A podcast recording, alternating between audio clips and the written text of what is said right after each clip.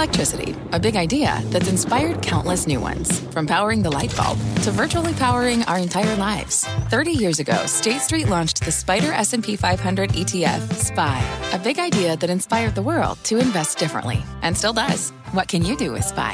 Before investing, consider the fund's investment objectives, risks, charges, and expenses. Visit ssga.com for a prospectus containing this and other information. Read it carefully before investing. SPY is subject to risks similar to those of stocks. All ETFs are subject to risk, including possible loss of principal. Alps Distributors Inc. Distributor. This is Squawk Pod. I'm CNBC producer Katie Kramer. Today on our podcast, HBO Max, the $4 billion streaming service, has finally arrived. Look out Netflix, or says incoming AT&T CEO, don't worry about it. Our goal, frankly, is not to be Netflix. Our goal is to be something different. And who wants pizza? Papa John's CEO on delivering through the COVID 19 pandemic. We knew the kind of performance we needed to deliver to make sure that we were able to, to meet the need for safe, high quality food. It's Wednesday, May 27th, 2020. Squawk Pod begins right now. Good morning, everybody. Welcome to Squawk Box here on CNBC. I'm Becky Quick, along with Joe Kernan and Andrew Ross Sorkin. First up on today's podcast, make room on your streaming schedule. The long-awaited HBO Max has finally arrived. AT&T, owner of HBO, expects 50 million customers on the platform by 2025, and they'll be paying $14.99 a month for 10,000 hours of content.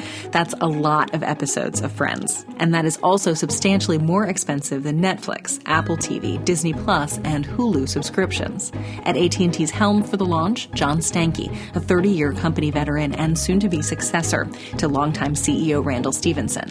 Stankey takes over as chief executive of AT&T on July 1st. Here's Joe Kernan kicking things off with John Stankey this morning on Squawk Box. John, thanks for uh, coming on today. It's great, uh, great to have you with us. You. Um, it's good to be here. Thanks for having me on. I know you have high hopes for HBO Max. Uh, we all know HBO. Obviously, it's it's synonymous with some of the greatest things ever uh, on video. Obviously, uh, Game of Thrones, Sopranos, etc. You want to take on Netflix, and I understand that. And I think that's interesting because I don't know whether it's true or not, but supposedly someone said maybe we should have some kind of alliance with Netflix. Someone um, suggested that to you, and you said we want to crush Netflix. So they're not even going to be frenemies. John, you want to replace Netflix or at least be a very potent competitor. I, I think what you're referring to is maybe some uh, what I would call uh, not accurate reporting in the New York Times.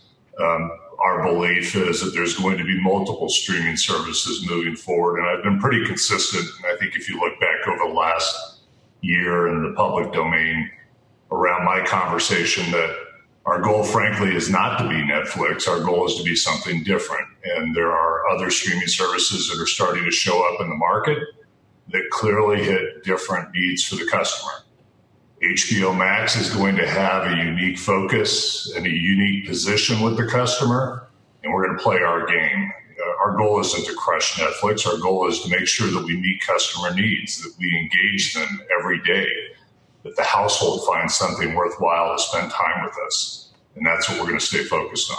I guess it. Uh, I'm sorry, I didn't. I didn't. Uh, so that was in the New York Times, but that was that was not accurate, um, according to you. So that that's not a quote from you. That that's interesting. Uh, anyway, but I, I, guess the reason I led with that, John, is that um, I think about Netflix and everything that's there, and from documentaries to movies to, to uh, programming that, that they generate themselves. That is a big universe of things that they have. How will HBO Max, and, and I guess you just said you're not going to strive to be everything to all people, but um, you probably do add, need to add some things to the offering to make it so attractive that people have it in addition to the other streaming services.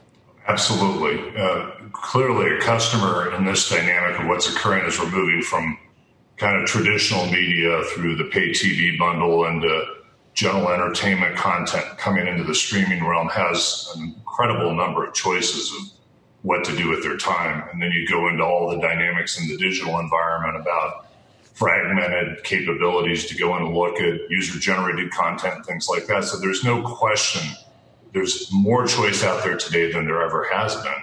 And that paradox of choice is what HBO Max needs to resolve. It needs to become the brand when a customer says, you know, I'm looking for something that meets this particular need of where I stand right now in my mood, or my family situation, and that it's the first thing you think about that I can go and know I'm going to find something that's curated down to a meaningful selection of high quality, something that I is going to hit the mark for me. And the consistency of that happening time and time again is clearly the, the hallmark we want for the brand and for the service. And that's what we believe we will focus on and we'll carry forward. And we've got such a talented team at Warner Media to be able to do that, be able to curate in that kind of fashion not just going to be doing it for with the demo that was served by HBO. Now we want to expand that out to the entire family. And you point out that that it's it's not much difference in price from what people are paying for now with with HBO. So you have done some surveys and.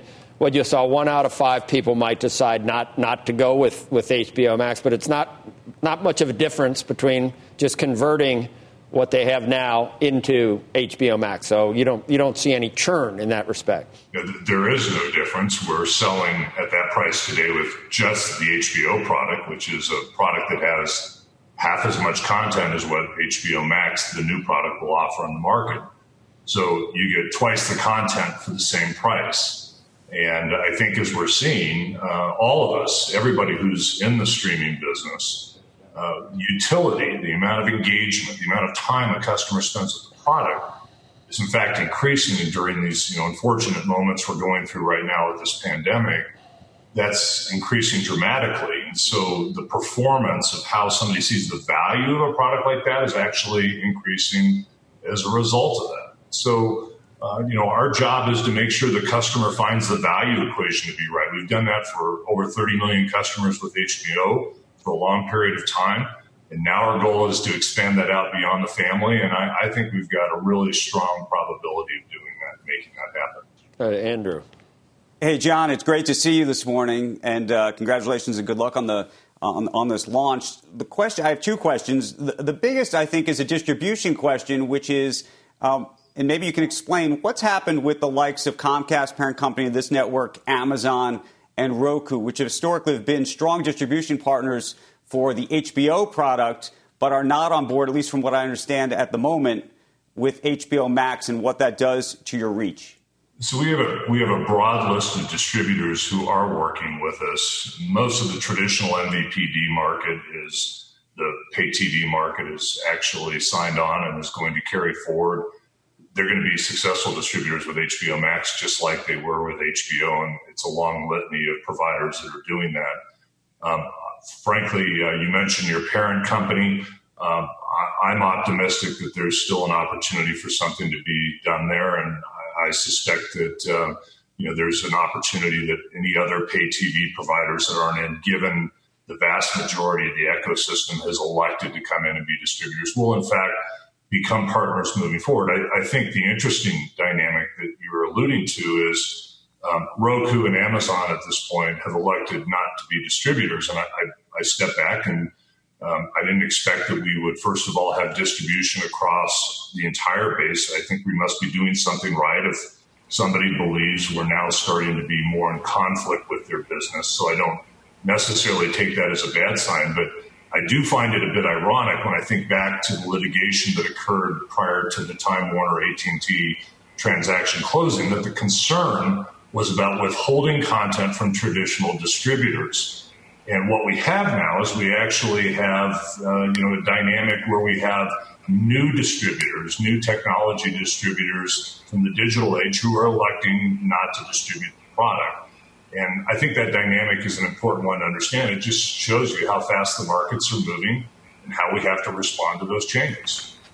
I, just to follow up with one, with one other question which relates to this, which is speak to the marketing challenge, which I think there may be one, in terms of getting people to download the app because some of these cable operators aren't going to necessarily be carrying it as an on demand, on, on, the box, if you will. So so, what has to happen given that you do have these multiple brands and getting people to understand that they need to actually go get this get this particular product?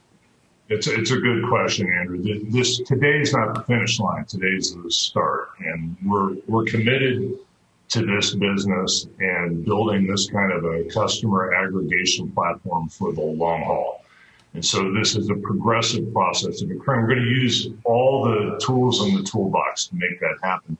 Most importantly, we've got a huge base that we can already start to engage. And as they start to expose themselves to the content, we'll use every means we possibly can, including social dynamics of people finding something they like and then sharing it with friends and relatives and people that they work with. And the dynamic of making the awareness and driving it through the funnel and moving into free trial where somebody can explore it for a period of time. We think when somebody starts to engage with the product and the contents that is there, it becomes a relatively straightforward dynamic to make that happen. The point is, it doesn't all happen in week one. It doesn't all happen in month one. It will happen over successive quarters. Our goal is to be at 50 to 55 million customers, you know, by the time we're out in 2025. We're not looking to turn the light switch on overnight. We're looking to build this platform domestically in the U.S. in a very deliberate fashion over time here. And, and we're confident we can do that using all the marketing tools available to us. Hey, John, I wonder if you can tell us a little bit uh, about uh, how the economy looks, at least through the prism of AT&T, what you've seen in terms of real-time subscriber, uh, people cutting the cords or others, DirecTV subscribers stepping off at the same time. You may be seeing a, an, increase in, in the number of people who want that high-speed internet connection because they're working from home, doing school from home. What, what, do you, what do you see and how is it playing out? What are you anticipating over the next couple of months? Becky, it's a it's an evolving dynamic right now. It's moving pretty quickly, and it's know I, I don't think anybody can sit here at this moment and not understand that for the next several quarters we're going to see some suppression in this economy, and it's it's going to have an impact on a variety of, of different products and services, even even something as important as telecommunication services. You know, we're going to have people who start to make choices that are hard within their household budgets what I can tell you is this in the wireless space, we're seeing inbound activity level at the top of the funnel that's back to 2019 levels for our business. So the activity levels we've seen reopening occur, distribution reopen, people starting to get to back to normal. That inbound activity is actually back to 2019 levels. Now, there's the second part of that, which is what's happening to the base and clearly there's some people falling out of the base from economic hardship in many instances. They can't afford to pay their bills. So the net net is there's probably going to be some downward pressure in the wireless space, but we are seeing the top of the funnel activity levels start to recover and get back to historic levels. On broadband, it's a pretty similar story, although you know, I'm actually seeing that as being a little bit stickier product right now, frankly, than even wireless. It's uh, been a little bit more indispensable. Inbound volumes are starting to get back to what we saw in the 2019 level. Still got a little ways to go to recover. It's a little bit different experience in that oftentimes broadband requires a visit to a house. Some people aren't quite comfortable with that dynamic yet, but we're seeing it edge back to that level, and it's pretty close at this point it's the pay TV business that's recovering the slowest. There's no question about it. Activity levels are not back to 2019 levels, and that probably makes sense given that typically that customer installation experience is oftentimes a visit to a house that's for an extended period of time, oftentimes a couple hours. And I think there's a lot of folks that just aren't comfortable with that yet, and it's going to take a little bit of time to come back in those that have the service, uh, we're not. We're actually seeing a slowdown in churn right now. I mean, they're they're engaged with it, but uh, that inbound activity has been a lot lower. Hey, John, uh, it, it's no ads right now. Uh, I'm just the whole business model, and, and I, I, don't know whether I know you might be working on an ad-supported version. So I, I can just tell you through my experience. I've been watching Peacock and there's a lot of like datelines, okay? Because I, I, haven't seen them all, so I need to see them all, I guess. I haven't minded. I haven't minded the ads, and, and, and, there's not as many. You know what I mean? So it's not like I'm, I'm sitting there for three minutes saying I hate it, but I get to get up, go get a grape soda. Sometimes, you know, after drinking too many grape sodas, I need to take a whatever. But is, is that in the works? I mean, that's not a bad way to go. Are you? Is that going to happen? I think we have been really clear since the transaction was announced that we believe very strongly that the long term dynamics are going to be both subscription and advertising supported. I mean, if we think about what consumers like, they like choice, they want a broad library of selection. And in fact, many of the streaming services that are so popular today were really built off of advertising dollars to start. We can't forget that. And those libraries, while they're strong and they're good, they don't last forever. After you've been through every episode of Seinfeld or Friends six times, eventually you do move on to something else.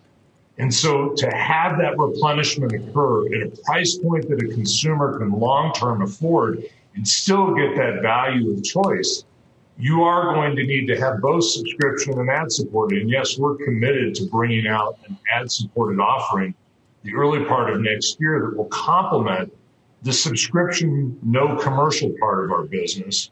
I think to Joe, to your point is you don't necessarily mind ads if they're executed well and they're relevant. And the nice part about where we are in technology and insights to customers we can now start to do that. And that's the marriage of bringing media and distribution together.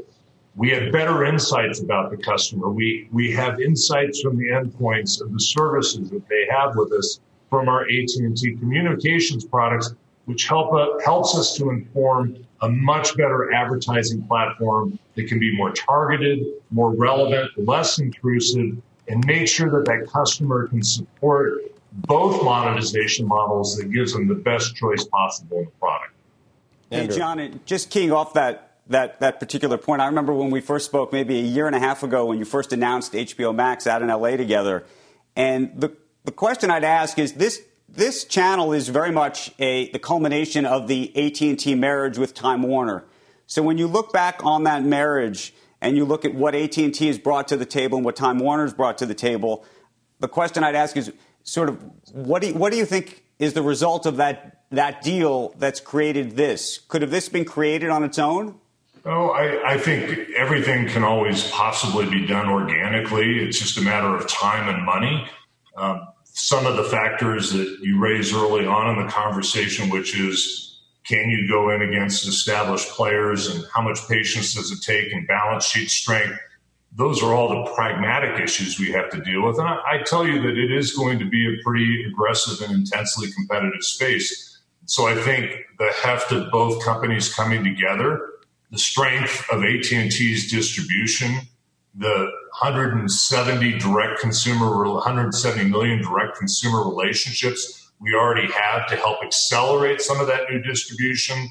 I think it's going to, at the end of the day, be really important to this and I don't think you have that great ad supported opportunity unless you've got that intensive endpoints of insights from broadband distribution and wireless distribution and insights from a pay TV business that tells you what customers want to watch and what, what affinities there are in a household. So I think you're now going to start to see where the bridging of distribution and content actually can build a better product and can bring value. It just has taken a little bit of time. I'd love to be a lot further along. Look, if you think about it, you think about the litigation, the waiting period during the keep separate agreement.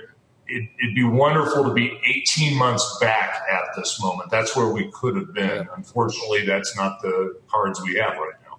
Hey, John, a huge success on for Turner on uh, with the match, uh, which was. Uh, you know, we don't get to see any sports, and it was golf. And I, there's another phenomenal golf property known as the AT&T Pebble Beach. Uh, and the reason I bring that up is that when we talked to Randall last time out there, Randall Stephenson, in February, he thought he'd serve out to the, the end of the year. And uh, the whole transition was very orderly, but it did seem like it came, you know, you're taking over July 1st, that that was a little earlier than we thought. What, was there something with the pandemic, some thinking that went into that to get you in that position to, to deal with this? What what was the thinking on on uh, Randall? I don't know whether he left early or whether it was just you know not fixed in stone at the time. But we thought he would be serving uh, as CEO throughout 2020. Yeah, I, I, think within the context of maybe my 34 years with the company and Randall's 36 plus years with the company, um, whether it happened, you know, within a three month period of time or six month period of time, I think it's relatively speaking orderly either way. Uh, the reality is, is we sat here at a moment and said, now's the time. And whether it happened in July or happened in December, This is something that I think the board, Randall, everybody else around the company is, you know, didn't just wake up this year and decide it was something they needed to deal with or think about. And the fact that there is that kind of planning there is that kind of forethought, you sometimes get into these things and you pick your moment. And we're at a moment right now, partly because of the pandemic and the many decisions we're making and restructuring the business, partly because of where we are. I think uh, what I would say, uh, the confidence of where the board is in this transition and where Randall's comfort level is in, in handing over the reins, that this was the right time to do it. And I think, frankly, in the broader scheme of things, whether it was this quarter or two quarters from now, relatively speaking, isn't that big of a deal. Yeah. I don't know what I might have said. Uh, no, no, that's all right, Randall. Uh, you go ahead. Let's take us in it. Uh, I don't know. Anyway, uh, t- tough for everybody, but we're all uh, trying to do the best we can, and we appreciate you uh, being on today as well, John. Thanks a lot. Thanks for having me, guys. Next on Squawk Pod, pizza. Papa John's CEO Rob Lynch on the strong performance of no contact delivery. We think that there is going to be a tail to this. We do think that there's going to be a delay in consumer behavior, wanting to go back out for sit down dinners, and we're going to be able to benefit from that. We'll be right back. What's on the horizon for financial markets? At PGIM, it's a question that over 1,400 investment professionals relentlessly research in pursuit of your long term goals. Specialized across asset classes, but united in collaboration, our teams provide global and local expertise. Our investments shape tomorrow, today. Pursue your tomorrow with PGIM, a leading global asset manager.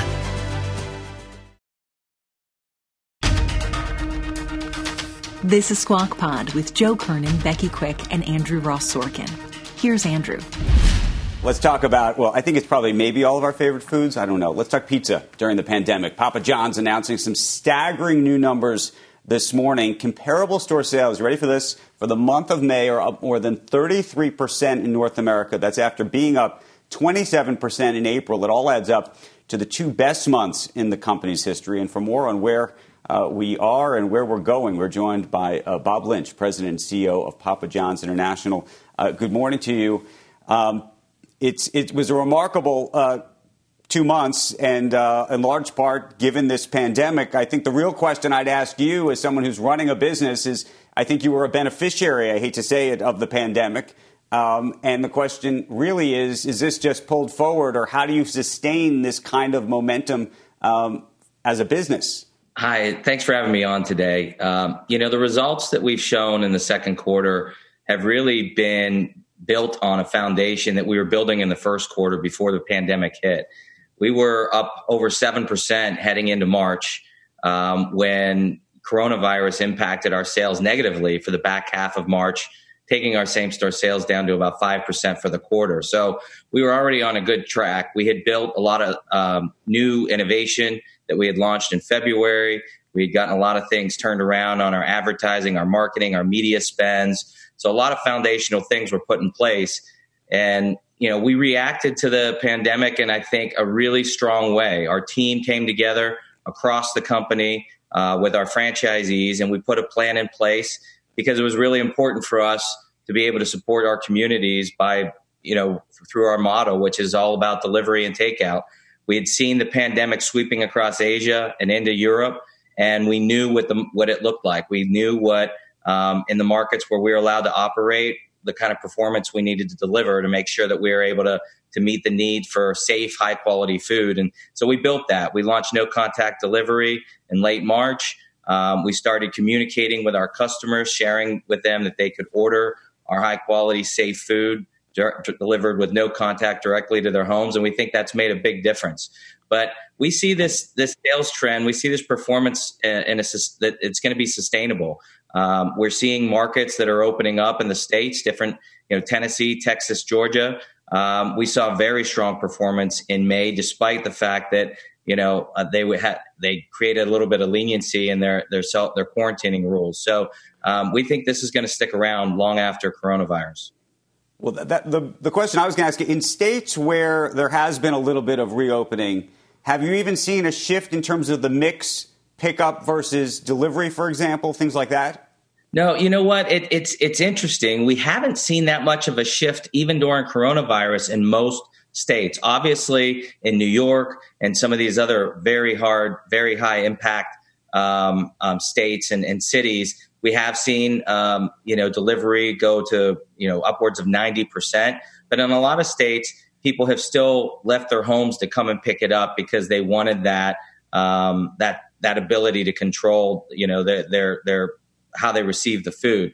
But since the the opening up and, like I said in Georgia, Tennessee, Dallas, Nashville, Atlanta are growing um, as fast or faster in May as they were in April. So we think that there is going to be a tail to this. We do think that there's going to be a delay in consumer behavior, wanting to go back out um, for dinner, sit down dinners, and we're going to be able to benefit from that. But like I said, I think that the foundation of this this sales growth is really grounded in our innovation, um, launching new products. We've we've created a, a, strong loyalty program over the last year that's having a big impact, and then our partnership with the aggregators has really been strong for us as well. We're seeing a lot of incremental new customers coming in through those channels. So the, the other question, though, that I, I was going to ask you is, in terms of what this looks like 12 months from now you have no you have no worries that once people are, are truly out and about. I mean, I don't know. I don't know. We'll be out 12 months from now. I think. I hope we are. But that that on the other side of it, it's going to be a much tougher business. Yeah, there's no there's no denying that coronavirus is ha- having an impact on our business, a positive impact on our business. Um, it's eliminated a lot of the other options. So uh, I'm not trying to say that you know 33% of this growth is um, is all is all things we've done. I'm just trying to say that we right. we think there's strong growth that lies beyond.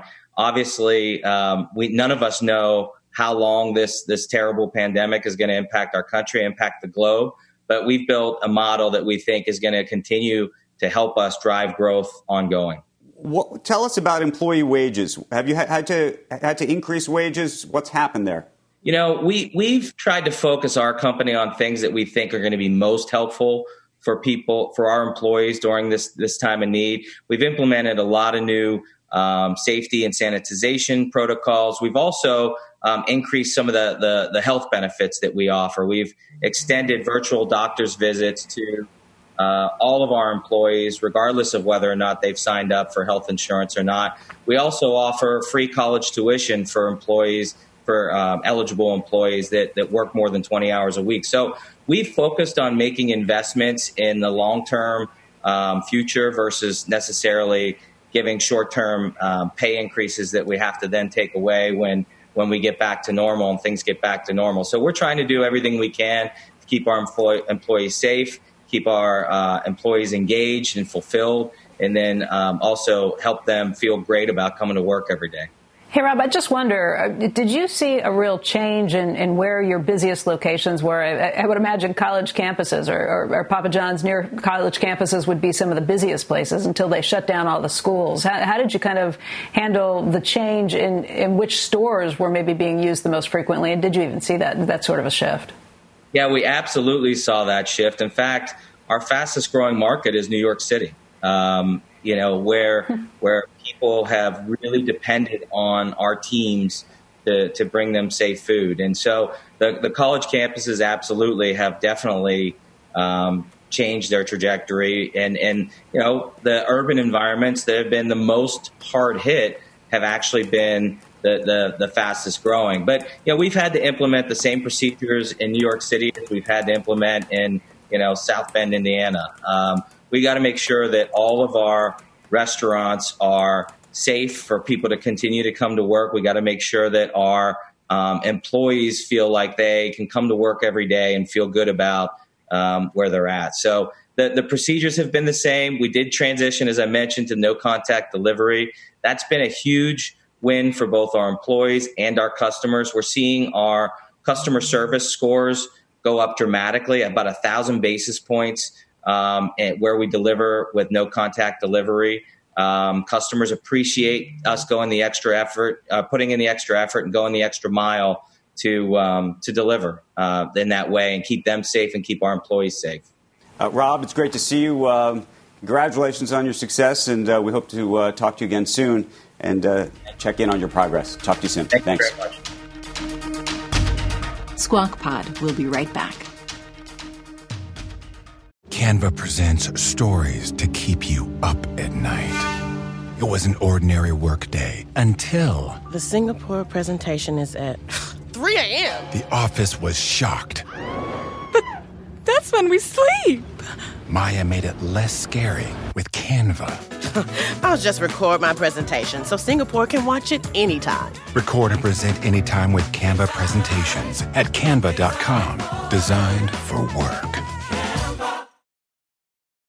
Living room is where you make life's most beautiful memories. But your sofa shouldn't be the one remembering them. The new life resistant, high performance furniture collection from Ashley is designed to withstand all the spills, slip ups, and muddy paws that come with the best parts of life.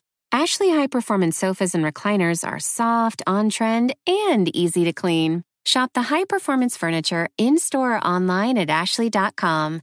Ashley, for the love of home. That's the podcast for today. On our rundown tomorrow, Mark Zuckerberg, the Facebook CEO, on social media's role in a pandemic. Everything from supporting small businesses to working with the White House. You don't want to miss this conversation. Squawk Box is hosted by Joe Kernan, Becky Quick, and Andrew Ross Sorkin. Tune in weekday mornings on CNBC at 6 a.m. Eastern. To get the smartest takes and analysis from our TV show right into your ears, subscribe to Squawk Pod wherever you get your podcasts. Tweet us at Squawk CNBC, and thanks for listening. We'll meet you back here tomorrow.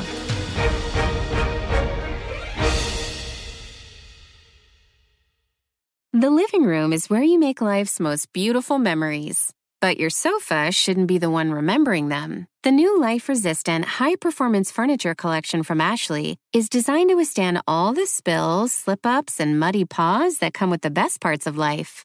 Ashley high performance sofas and recliners are soft, on trend, and easy to clean. Shop the high performance furniture in store or online at ashley.com. Ashley, for the love of home.